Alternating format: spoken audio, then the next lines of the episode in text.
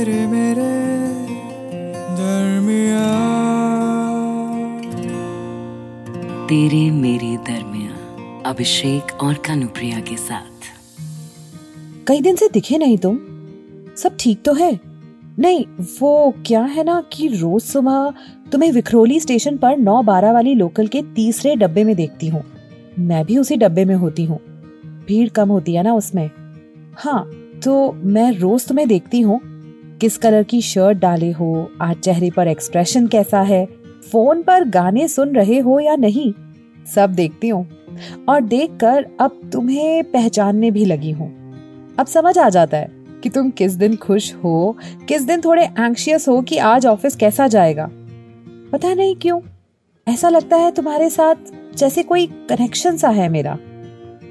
शायद कोई तो बॉन्ड है जो मुझे मजबूर कर रहा है कि तुम्हें और जानूं। मैंने कई बार तुम्हें देखकर ग्रीट करने के लिए स्माइल भी दी। तुम पता नहीं क्यों घबरा जाते हो? और झेप कर बस हाँ में सर हिला देते हो।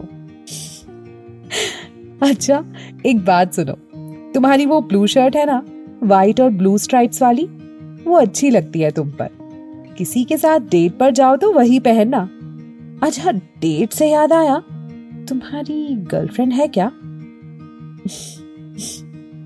पता नहीं यार क्या पूछ रही हूँ मैं। अच्छा एक बात और पूछूँ? तुम्हें कॉफ़ी पसंद है? मे बी हम कॉफ़ी पर मिल सकते हैं।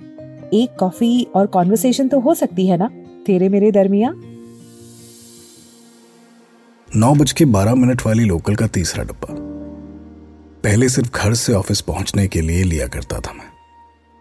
लोकल के सफ़र की खास बात यह होती है कि हर रोज कई लोग दिखते हैं और कई तो आपको पहचानने भी लगते हैं।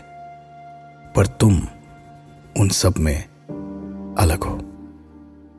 रोज सुबह ये सोचता हूँ कि आज तुमने कौन से रंग की कुर्ती पहनी होगी और उसी कलर से मैचिंग शर्ट पहन लेता हूँ। और ताजुब की बात तो यह है कि अक्सर ये तुक्का ठीक भी निकलता है। अब इसे कनेक्शन नहीं कहेंगे तो और क्या कहेंगे? हर रोज उसी एक जगह खड़े होने की पूरी कोशिश करता हूँ, जिससे तुम कहीं ना कहीं से मुझे ढूंढती यहीं वापस पहुँच जाओ। और मैं नहीं जानता कि ये क्या है जो मुझे तुम्हारे पास खींच लाता है। पर कुछ चीज़ें होती है ना, जो बोरिंग से बोरिंग दिन को भी, खराब से खराब मूड को भी एक चुटकी में ठीक कर देती है। You know what that is for me it's your morning smile कुछ दिनों से तबीयत ठीक नहीं है तो ऑफ़िस नहीं जा पाया। और इसलिए तुमसे भी मिलना नहीं हुआ।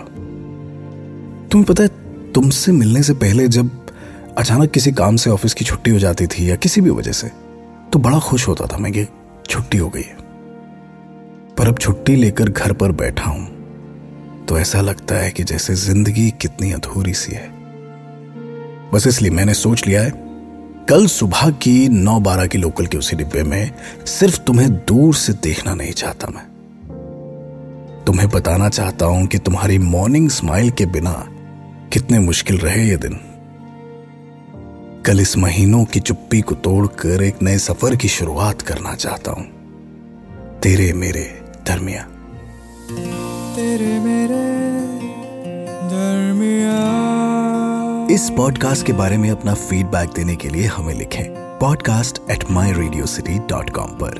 तेरे मेरे दरमिया अभिषेक और कनुप्रिया के साथ।